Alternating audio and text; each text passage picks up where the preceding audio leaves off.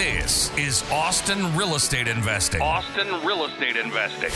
We'll be discussing real estate investing in Austin, Texas, and bringing you experts from all different sectors of the real estate game. Your host, Jordan Moorhead, is a real estate agent and investor in Austin and is here to help you get started or to build your portfolio and explore new strategies.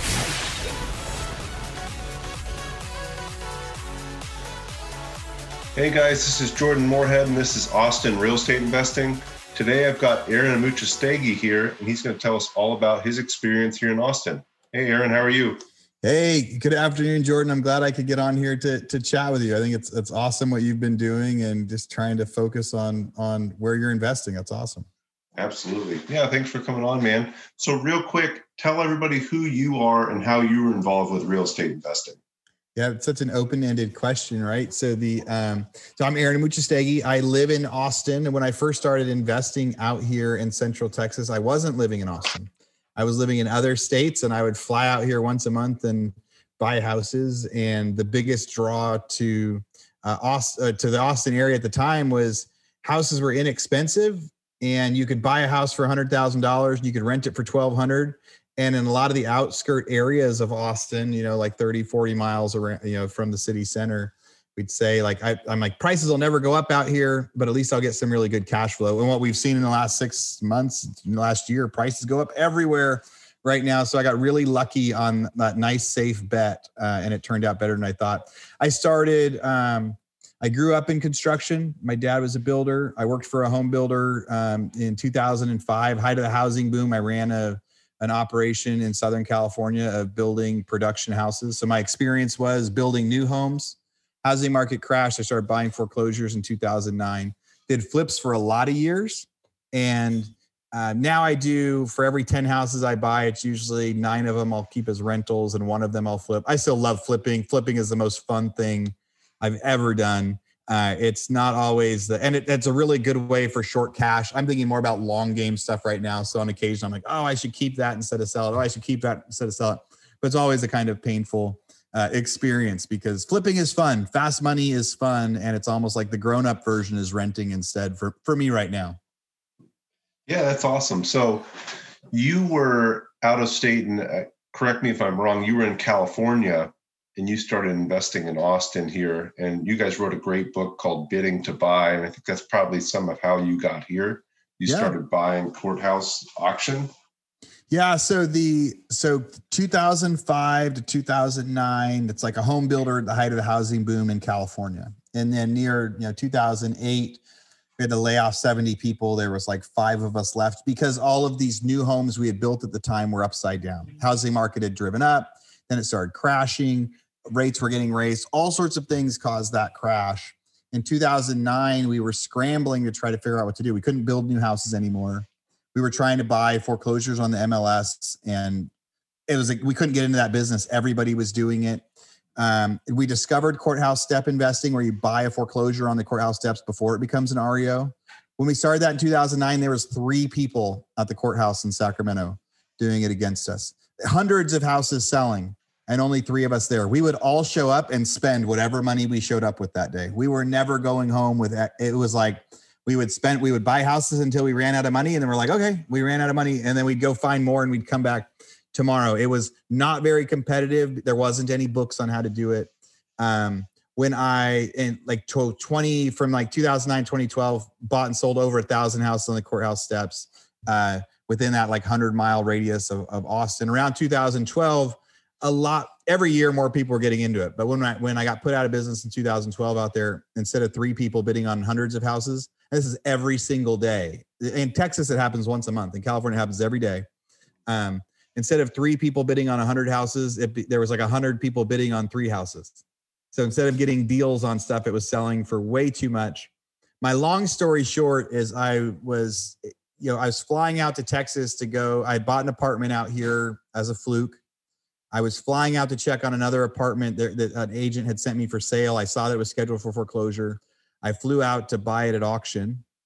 When I got out here, I got scared. I got cold feet because I hadn't bought it successfully bought it auction for like a year or two at the time. But when that happened, I looked around and after the apartment sold, behind me, this guy, this trustee was selling off houses and nobody was bidding on. So he sold like 30 houses behind me, like 50 grand a piece. And I'm from California where the houses were 500 million dollars a piece that I was bidding on. And I thought, oh my God, this is another market. So next month I flew out, I drove houses, did the title on them. And it was just like it was in, in California in 2009. There was only a couple people there bidding. There was a lot of houses going to sale um, and not comp- no competition in that. And uh, and yeah, so that's that's why I started coming out to Texas. It was really because auctions were my niche. It was a unique place where it felt like it was underdeveloped and um, became my focus. So it sounds like you know, and correct me if I'm wrong here. It sounds like you kind of got started here on accident. You know, you were buying an apartment here or looking at an apartment here, and came here and saw all these great opportunities. But so, how about now? I know you live in Austin now. Why do you continue to invest in the Austin area now when prices have gone up so much, like you just said? Yeah, it was totally accident. Like, totally came out here on accident, and it became like I would come more and more, and I still wasn't planning on on living here. But the one of the things I noticed when I got put out of business in 2012 is, is I'd flipped a bunch of houses and I only had cash to show for it. And when that market changed, it, you know, I wanted this time I wanted to be able to keep houses instead.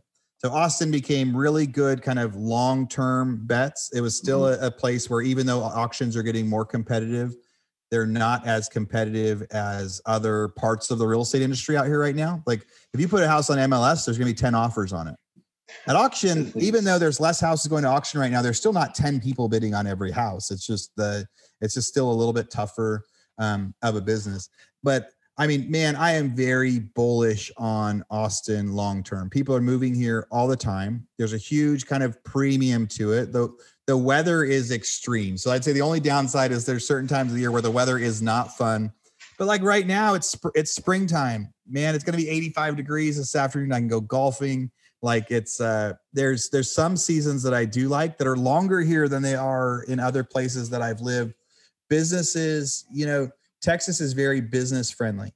Mm-hmm. California was very not business friendly. If you had employees in California and you paid them $20 an hour, it would cost you $40 an hour to employ them. It was just that much with all of the extra taxes and everything. So anytime you paid somebody, if you're going to pay somebody a $50,000 salary, it was going to cost you a $100,000 a year to do it. Wow. And um, and they were just it was just really hard. A lot of little business things were hard. It, uh, Texas is not like that. Texas is way more business friendly.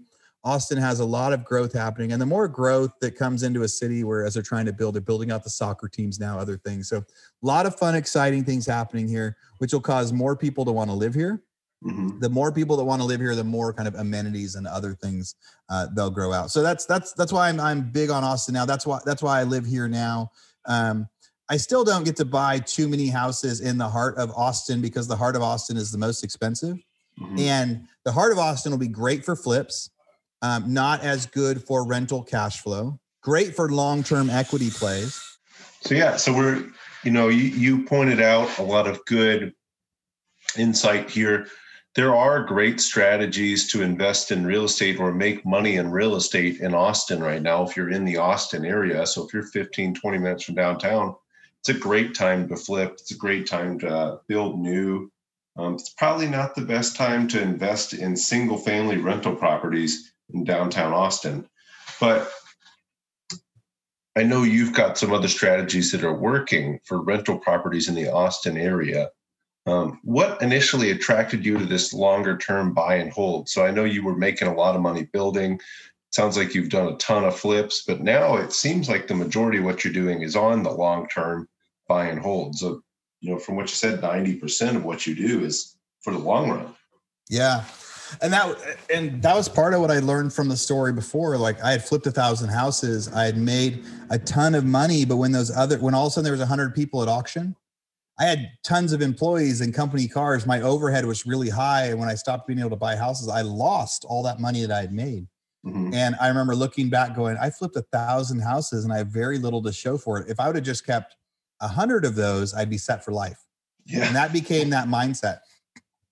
So when I started going to auctions again, it was like, hey, let's just not flip everything for the short term. Flip enough to pay the bills, to have the lifestyle. But whenever I can afford to keep something for the long term, um, that's really just that idea of uh, we call it horizontal income, like retirement type income. If you buy a house for hundred thousand dollars and you rent it for twelve hundred, you get an eight hundred dollar loan on it. Every month you make four hundred bucks on that house. Now that isn't enough to really, you know, write home about, and maybe it's two hundred bucks you make on that house. But if you do, if you buy three houses every single month, and you do that, and I've been doing that since 2015. Right now, I've got a few hundred of them, and so when you get to start adding up, you know, a few hundred bucks a piece, and you have a few hundred houses, then that monthly income becomes pretty significant. Yeah. Even though at a time it was like I did, and I did it every single month since 2015, where I'd be buying some, and some months I'd buy 15 or 20, and some months I'd buy one or two. But it was just being consistent and consistently getting more. So now it has added up. I know when people get started in renting, they're like, well, you don't make very much money in this. It's like, well, no, not really. And then every once in a while, you get the big old bonus. So these areas that are outskirts of Austin, which are the tertiary, more affordable places, you know, kind of the, the worker areas. I bought there saying, hey, this house will never gain in value, but I'm going to make my 200 bucks a month. And I wanted to get away from the crazy ups and downs and get that 200 bucks a month. And then what I've really, but in the last couple years, I've gotten super lucky. The houses that were never supposed to appreciate are worth twice what they were when I bought them. And so it was like this crazy bonus. Real estate is one of those few things that you could actually have a total solid investment, making your two or three hundred bucks a month, and maybe you'll get lucky, and all of a sudden a house you bought for a hundred thousand will now be worth two hundred thousand, and you're like, yeah. whoa, fan, phenomenal, fantastic. When you add that up to twenty houses, thirty houses, a few hundred houses, it's pretty cool. So now and there's Austin, there's like a few different strategies, and um, I would like to get more into the. I think there's going to be a um, anything that is a higher end product in Austin, if you find something on the water or these real high end neighborhoods, these really, really big giant houses, you think the people that are coming to spend a lot of money in Texas are coming from these other states. So if you could find some of those areas where the neighborhoods resemble the giant ones from there, the million, the two million, the three million dollar houses in Austin, I am super bullish on those right now. And so I've been trying to look at ways that I could buy some of those and keep them for a certain amount of time. Now, if you rent one of those, you're actually gonna have like a negative cash flow. You might yeah. like, you know, your your mortgage might be six or seven grand on it, and you might be renting it for four or five thousand dollars a month. Now, that's a bet. That's a risky bet, not what I usually do, but it is a strategy that for people that started investing in San Francisco 20 years ago really paid off. They would mm. buy real estate. They would take negative cash flow every month. They put a little bit into it every month and then every you know couple years they'd make an extra million dollars on it's like they're losing $10000 a month but they're making a million dollars a year. And so uh, i think that austin is going to get there on some different products. So the really high end unique stuff i would like to find some ways to buy some more of that. And, but that's like single family rental stuff. And maybe there's even some more affordable stuff. You know there's some four and five hundred thousand dollar rentals near downtown like five miles south of zilker downtown. Like there's some on the market right now, you know, they'll only rent for a couple thousand dollars a month. So they're not quite cash flowing if you have to get a loan on them. But again, if you're looking at some of those areas long term, you're like four or five years from now with the demand that's coming in, uh, you might not make any normal cash flow. But if but if prices double again over five years, then you're going to get this 20% you know return on your money. Um, the other thing that's throwing that in right now is kind of the belief in future of inflation when mm-hmm. a lot of money is getting printed, dollars are worth less. And one of the strategies that I'm trying to put into place right now is debt. So the more debt you take on with inflation, I'm sure you've probably talked about it on here a lot, but it's kind of like you, everyone says what I used to be able to buy for a dollar. Like I used to be able to buy yeah. this for a dollar, and now I used to be able to get a Whopper for a dollar, and now a Whopper's three dollars, right? Like that's the example of natural inflation that happens. But the coolest thing about real estate loans is you can get a you can buy a house in you can buy that four hundred thousand dollar house in Austin. You can have a twenty five hundred dollar a month payment for it, and maybe you're losing five hundred dollars a month right now. But next next year you're going to raise that rent from two thousand to twenty two hundred. The next year you're going to raise it from twenty two hundred to twenty four hundred. Every year you're going to raise it another two hundred bucks. So three or four years from now, you're, you're going to be making three thousand dollars a month on that house. The mortgage is now twenty five hundred and later the money is going to be worth less. So making a $3,000 payment 5 years from now is not going to feel as painful as making a $3,000 payment today. So doing some long-term st- term stuff because of the amount of inflation I think is going to be caused from all the stimulus getting you know any long-term interest loan you're going to be paying it back with cheaper money later um, the ways that you can make money right now that i'm getting finding my most success with. So i am bullish on closer to austin just knowing that you get less cash flow with those. And so you need to have more money or it is a little bit riskier with the time with if when the music stops in the game of musical chairs if it stops. For the longest time i thought we were going to see a crash soon. I think right now there's so much government intervention um, that the I don't know how long I'm going to make a bet for, but I feel like a year from now, stuff is going to be worth more than it is today. Uh, and if you always just kind of uh, assess like where are we headed uh, with that. Uh, lately, I've been buying um, a lot of new build construction stuff and a lot of new build construction stuff when it comes to market. New build duplexes, you know, small new build single family stuff that doesn't make the same. So the difference would be if I buy a new home, if I buy a, a resale house for hundred thousand dollars, I used to be able to rent it for twelve hundred, but right now the market's a little tighter. I could still buy a, a new house for hundred thousand and rent it for a thousand dollars. Mm-hmm. And by say new, it's not like a resale. I could buy a house for a hundred thousand, rent it for a thousand. That one percent rule. If you're getting a new construction house, you you know for every hundred thousand you spend, you're only going to be able to rent it for maybe eight or nine hundred. But so you're not making as, as high a rent on it but at new construction you got a warranty for a couple years you're not going to have any of those extra expenses. A house that's 20 years old you might have 100 or 200 dollars a month in fix up. The thing that people always forget the new homes you don't have it. So you get a little bit more aggressive on new homes for those your rent can be a little bit lower but it's a much easier to manage. And right now the more houses we get the more we're trying to figure out how do we make this easier. We don't need the same amount of cash flow anymore. Now we need it to be easier. So I found a great strategy in finding, you know, smaller home builders and not the Lennars, not the KBs. It's really tough to get a deal from a national builder, but some of the smaller ones that are just coming to market. The nationals also have enough money that they can like they can they can hold 50 houses and not care. They have the construction to it. Smaller builders have a loan enough to like do their six or eight house release. And they aren't going to get a loan to do their next development until they get those in escrow. So those are the guys that are unique in the sense of I said, hey, I'll buy all eight of these right now. They can now get approved to do their next construction project. It's a bigger value to them than it is to the big builders. So you find small builders that are doing projects of 5, 10, 20, making offers on those right away and turning those into rentals. And you know, it's it's just going to be a lot easier. There's going to be less. The biggest the toughest part about renting is the maintenance right now because there's such a high demand for housing that we are we do not have occupancy issues that we had a year ago. Have you wanted to be part of GoBundance, the tribe of millionaires, but just haven't hit that millionaire status yet? Well, now you can, not even being a millionaire, by joining our new program, GoBundance Emerge. My name's Jamie Gruber, creator of GoBundance Emerge and member of the GoBundance community, and now you can join. GoBundance.com slash emerge, GoBundance.com slash emerge. Use code Jordan for $100 off this 12-week goal-setting program and mastermind that'll propel you to being a whole life millionaire. Yeah. Yeah, no, that's a very interesting strategy because you're you're taking their problem, which is I need to sell these houses to get the loan to do the next one, saying, Hey, I would love to buy all of your houses at this right price for me. Um, I'll buy them all. Here you go. You can get started on the next one. It's really where the money is made as a builder. A lot of times, is how fast can you do projects? So yeah, and some people say like why would they why would the builder sell it right now? Why would they sell it to you on opening day at at a you know why would they not want to sell it slower? Because if if KB Homes goes to sell they're going to release seven houses and their next release they're going to raise the yeah. price. Their next release is going to going to raise the price. The smaller construction projects would happen all over Texas all over within 50 miles of Austin.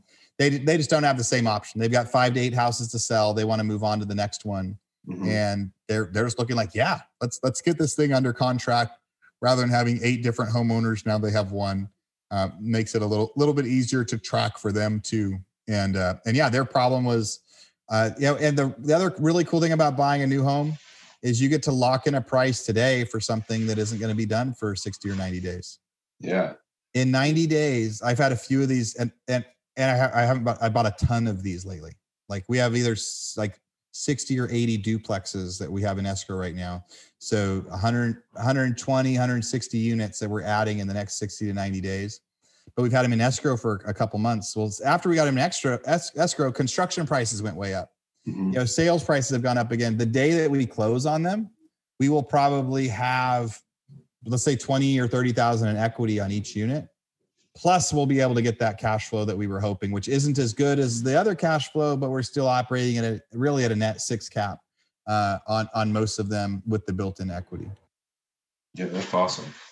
So, Aaron, you have a ton of experience, obviously investing in the Austin area too. So you've done a lot of flips in Austin area and also California. Could you tell our listeners just something you look for that's caused you trouble in the past? So maybe a, a bad deal you had. I know you've done a ton of flips. I know you've seen a ton of this, but something you've seen that you would tell everybody always to look out for. Hey, watch out for these foundation cracks, or watch out for this when you're doing your due diligence. Yeah, the uh, settle, settlement cracks are a bigger deal in Austin than anywhere yeah. else in the world I've ever done business in. It used to be like you could buy something and it had a foundation issue, and you're like, all right, I'll pay, I'll pay this foundation person ten thousand dollars, and they'll certify it and warranty it for a few years, and it's not going to be bad anymore. Those are deal breakers for us now, and that's because we have six different pro- six different properties that we bought after we bought it, we did a foundation edit to, you know, we did a foundation upgrade to them. We got a warranty from somebody. All six of them have sunk and had issues again. Really? And all six of those people that we went to to go back on their warranty a couple years later are not in business. And their bond yeah, and the insurance they provided isn't going to pick up the bill. So the so we're doing these foundation this foundation leveling again. And so what we're learning is it's really hard. So there's no amount of money that I'll buy a house now if there is major foundation cracks on the inside or the outside. You can, you know, I've seen people go roll the golf, put the golf ball on the ground and see it rolling in the house. Like that's a common thing out here to see if something's sinking or not. Like go to the edge of a house, put a golf ball on the ground in the corner of it. If it rolls to the other side of the house, the house is slanted and and probably not something that you want to worry about. So um, but the biggest thing that um so that's with the house itself. But one thing that you have no control over that impacts values more than anything else is the neighbors. If there is, if you go in the backyard and the neighbors have a crazy dog that's trying to chew through the fence all the time, that's like crazy and scary, there's nothing you're going to be able to do to sell that house. There are certain things that kill a value, and it's less about the house itself and it's more about where the house is. If the house is next to a sewer treatment plant, I've had one of those and thinking, oh, I could put a ten or twenty thousand dollar value and it changes it. No, there are some things that there's no value that makes it better. You know, there's a, a house that that we bought out in um, El Paso, and there were these giant dogs that were just ripping through the fence all the time. And every time you'd walk into the backyard, you would be like afraid for your life, like if those dogs yeah. broke through. No one was going to buy that for any amount of money that we put. No one even wanted to rent it unless they had crazy giant dogs themselves, or they didn't have kids or families or anything else. So I would say the houses itself, like a lot of the auction, the foreclosure auctions we're buying, we're looking at them in 10 seconds. We're mm-hmm. driving up to them because we're driving by 100 houses that day. We're going to look is the HVAC system there? Is the roof there? Is there any settlement issues? And what's the kitchen look like? And if you know what the kitchen looks like and uh, what the roof looks like and the HVAC system, you can get a pretty good guess of this house is going to spend, I'm going to spend five grand, 10 grand, 25 grand on fixing this thing up. So those are the main things that you can kind of create your own spreadsheet and go, oh, if the kitchen's great or the kitchen's not. The kitchen's not, it's going to be between five and 20 grand, depending on the neighborhood. Mm-hmm. Um, but those are the things that we quickly look at. If I look at the age of a house and pictures of it, and I see those four or five things, I can assess whether or not I want to buy it. If it's a foundation issue, it's an issue no matter what. But way more importantly, that I think people don't talk about enough is who your neighbors are impacts the value more than anything else or what or where the house is in the neighborhood you know what's it back up to? What's across the street? Is there a major highway behind or next to it? And that makes um that makes pricing houses in downtown austin really difficult. As people start to look at there's so much like rebuilding going on and there's so mm-hmm. much like gentrification type stuff.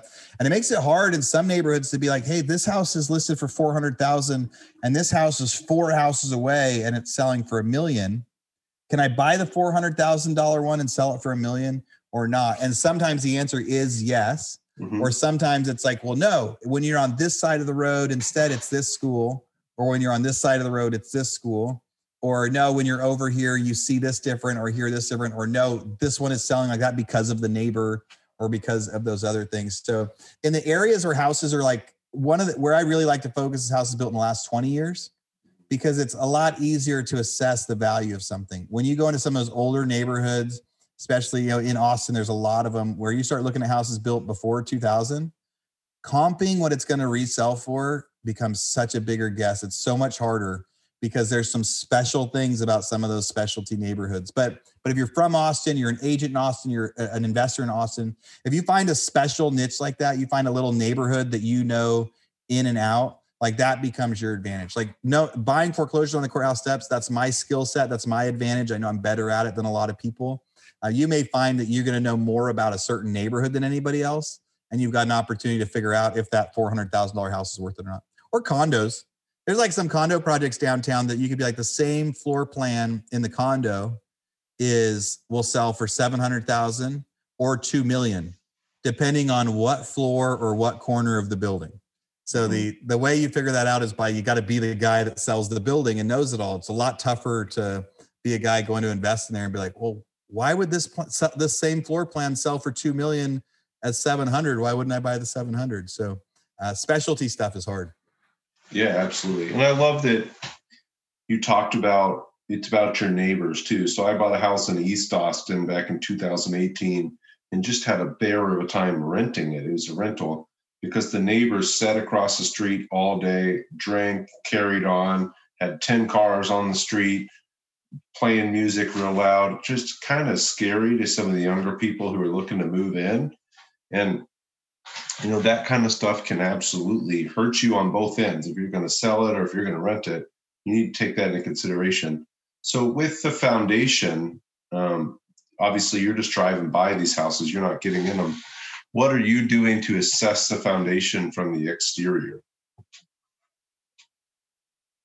So, a, a lot of times you could see some form of shifting or cracking from the outside, even if it's just really quickly like running around and looking at the outside.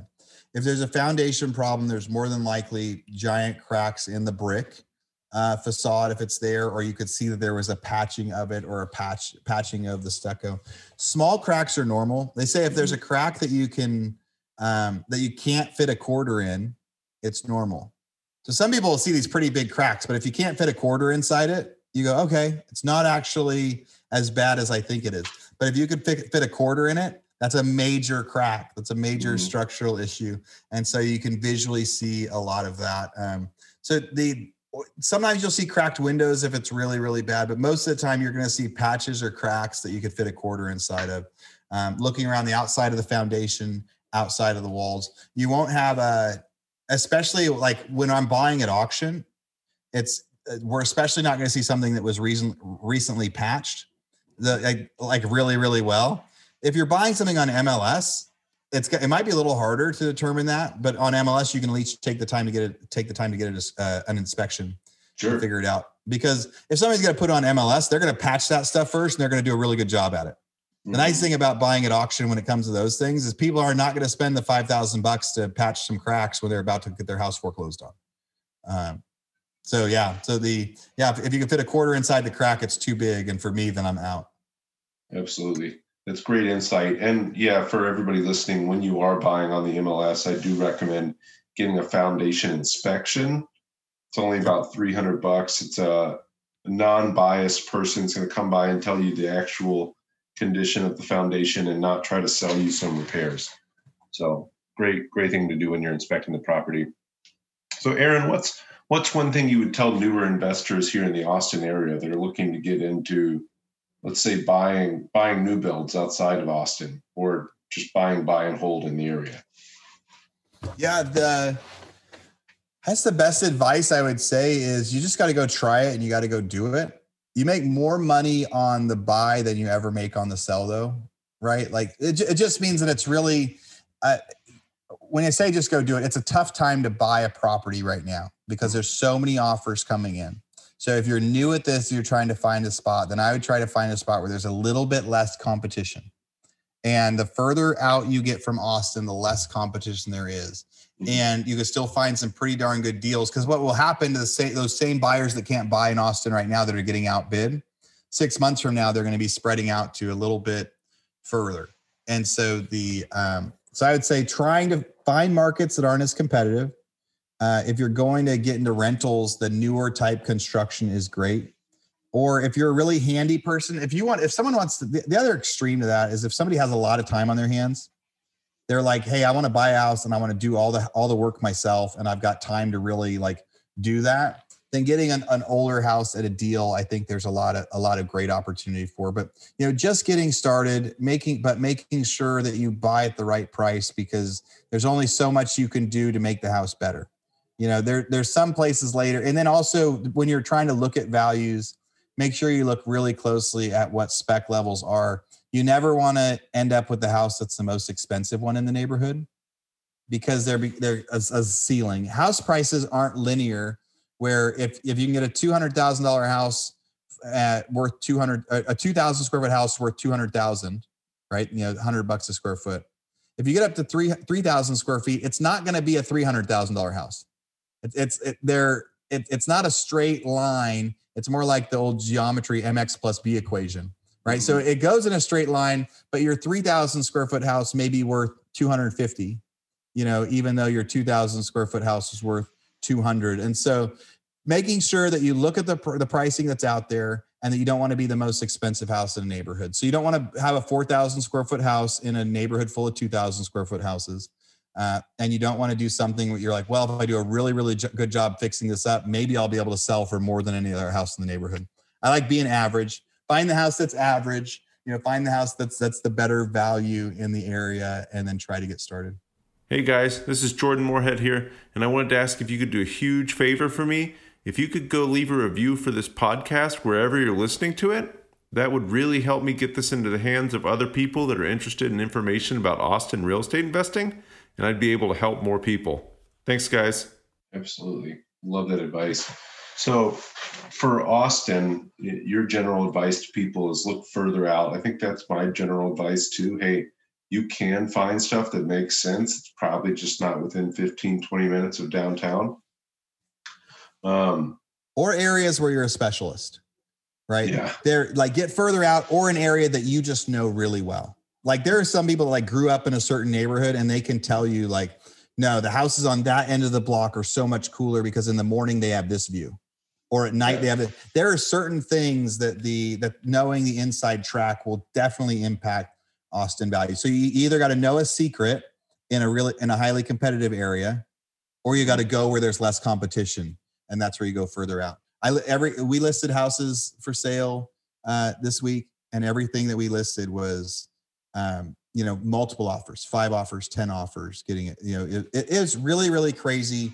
And even though we're pricing them higher than anything else, so way too much competition to buy right now. So you got to know a secret to go somewhere where there's less. Sure. Yeah. So I think you know the advice is different. If you just moved here, look further out.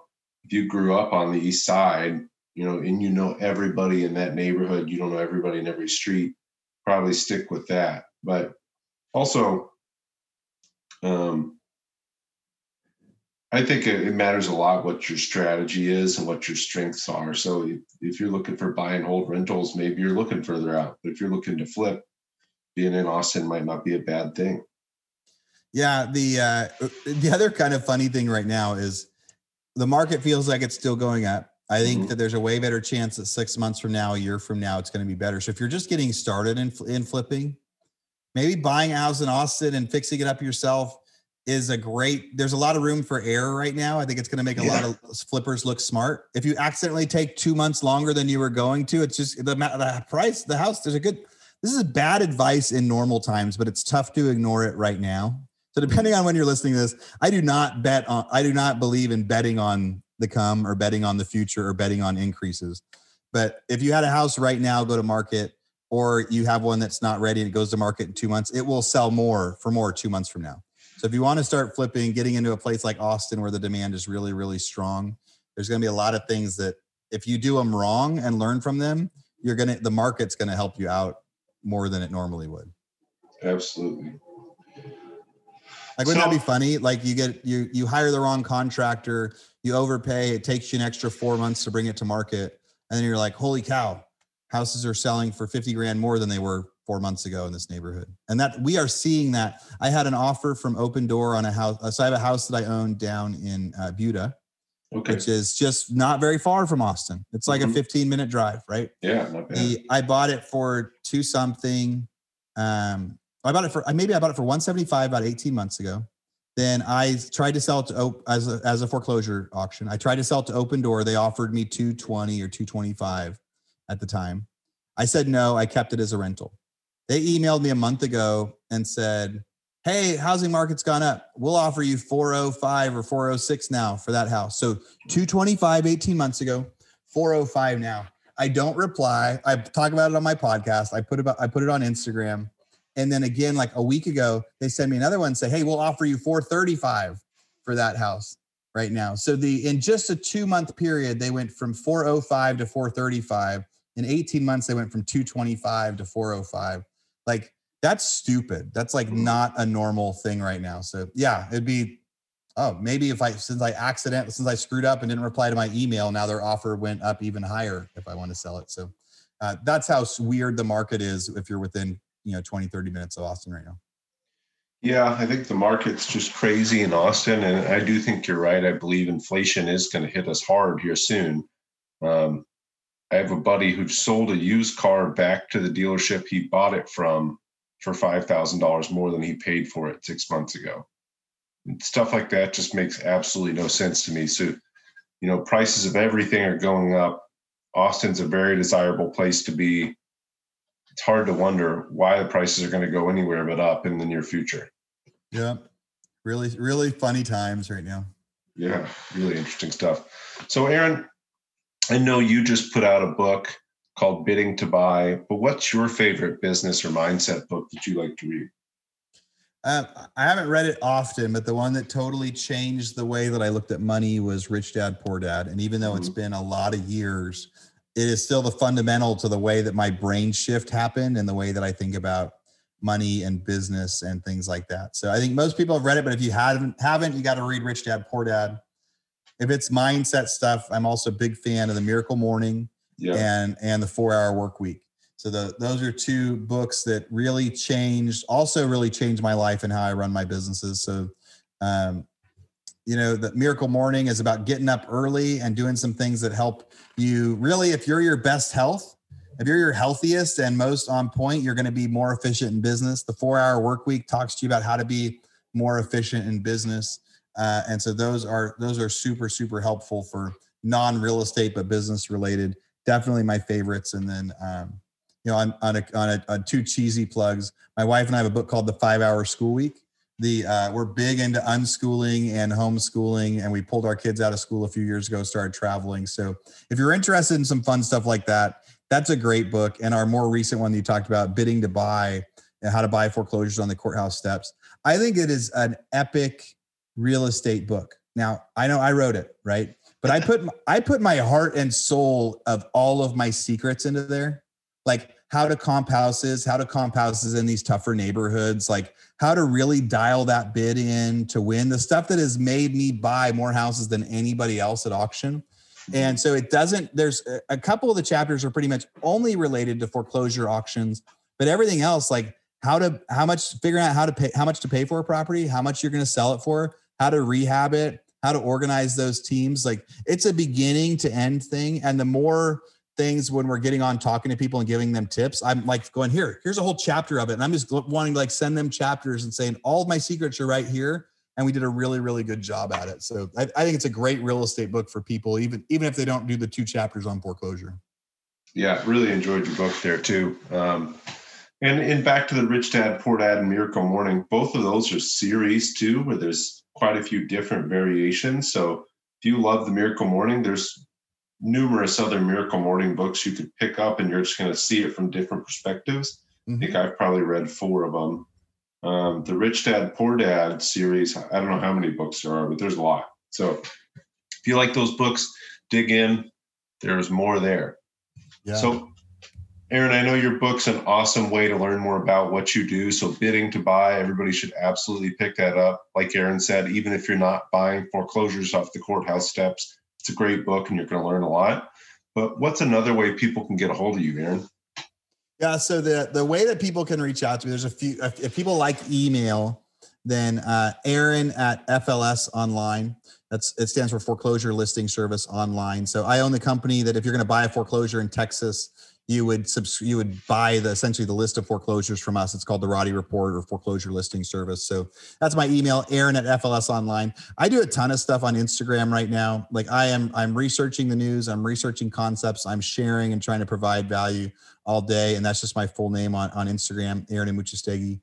And uh, I run a podcast. My podcast is called The Real Estate Rockstars. Uh, it's mostly for real estate agents that listen to it, but we talk everything real estate. Once a week, we do a real estate news show that talks about what's happening in the world and how it'll affect you. Uh, from you know, there's so many neat things that we're going to be doing on the show this week with real estate news because it's changing all the time. So email, Instagram, my podcast. Uh, I'd love to chat with any of you on any of those places.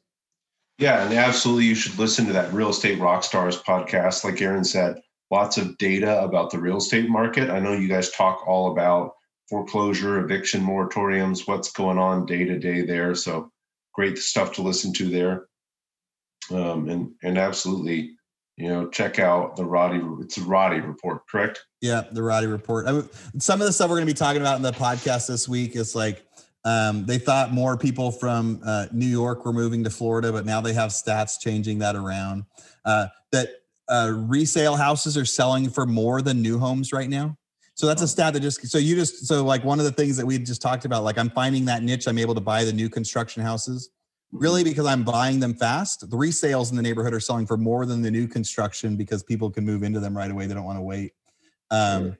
You know, that's that's really interesting to me that like uh resale. So t- we we go into stuff like that uh, on a weekly basis. We try to find the coolest articles and bring them to everybody.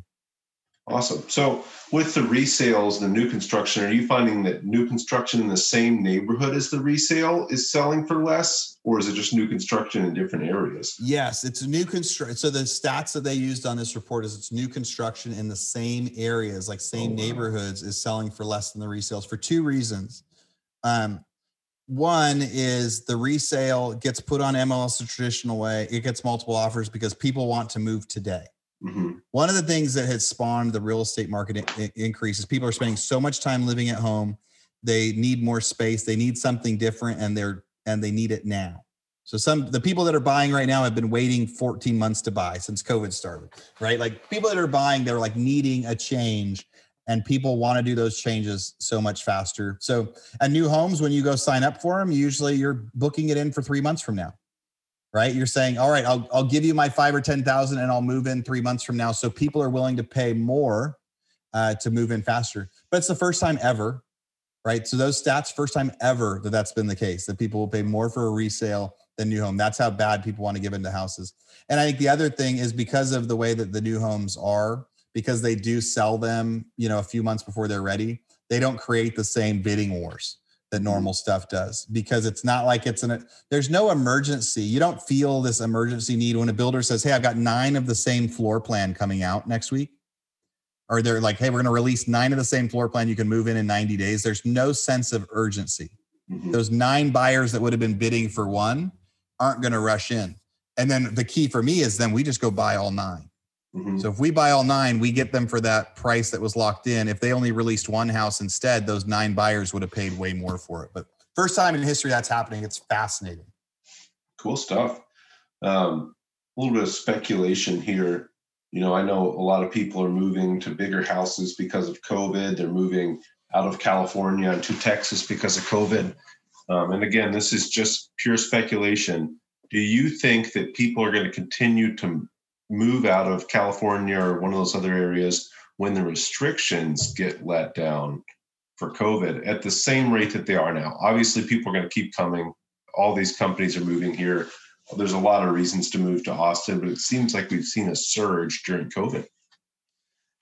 If the if the politics of California changes, I know a lot of people will move back to California. Yeah. The, um, now there's there's still the big businesses are coming here to Austin, right? Yeah. So there's still going to be the things that are drawing them. The no taxes is a draw. uh, you know, like the no income taxes in Texas, but that's anywhere in Texas, right? So Austin gets to be a lot like California in the sense that big businesses want to come here. They have the infrastructure for big businesses. They're pro big business. And then also there's no income tax.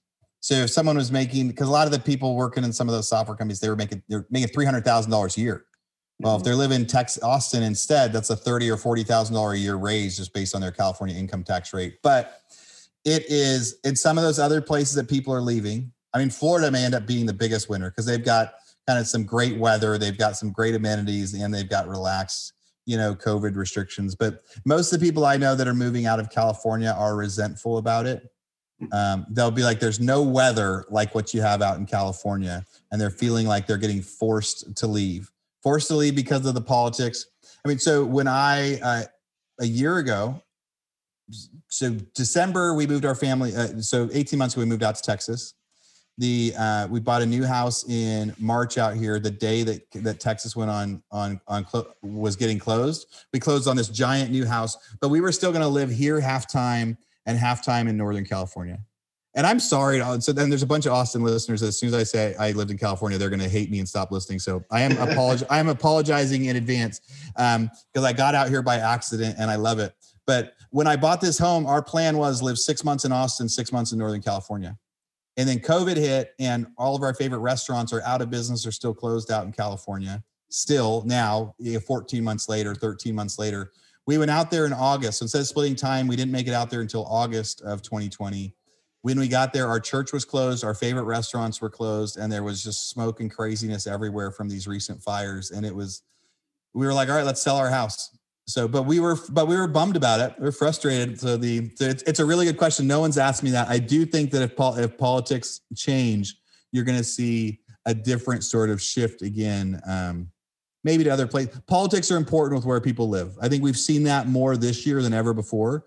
That one thing that could change prices faster than anything else is politics. And there's even some politics in Austin right now that there are some areas of town that are increasing or decreasing values home values based on you know public camping and things like that there's a lot of stuff going there's some people whose house uh, there's a lot of homeless homeless camping right outside their house their value has gone down and if a measure and if a measure gets voted into where all of a sudden they can't camp in front of their front yard anymore well now their home values will go back up so politics affect housing and where people want to live way more now than they ever did three or four years ago Absolutely. And by the time this podcast is published, we'll find out if the Proposition B here in Austin gets voted up, yes, and camping becomes illegal again. So yeah, we'll find a lot out here real soon. it's a great Aaron- example of, of politics that changes property values like that that alone will change property values a lot depending on which way it goes Oh yeah, there's areas of Austin that have been devastated by just enormous campsites right in front of them. And these campsites are very elaborate. There's not just a tent or two. There's couches, there's cars. We've seen all sorts of stuff. Bookshelves where people have their own little storage set up under the overpass.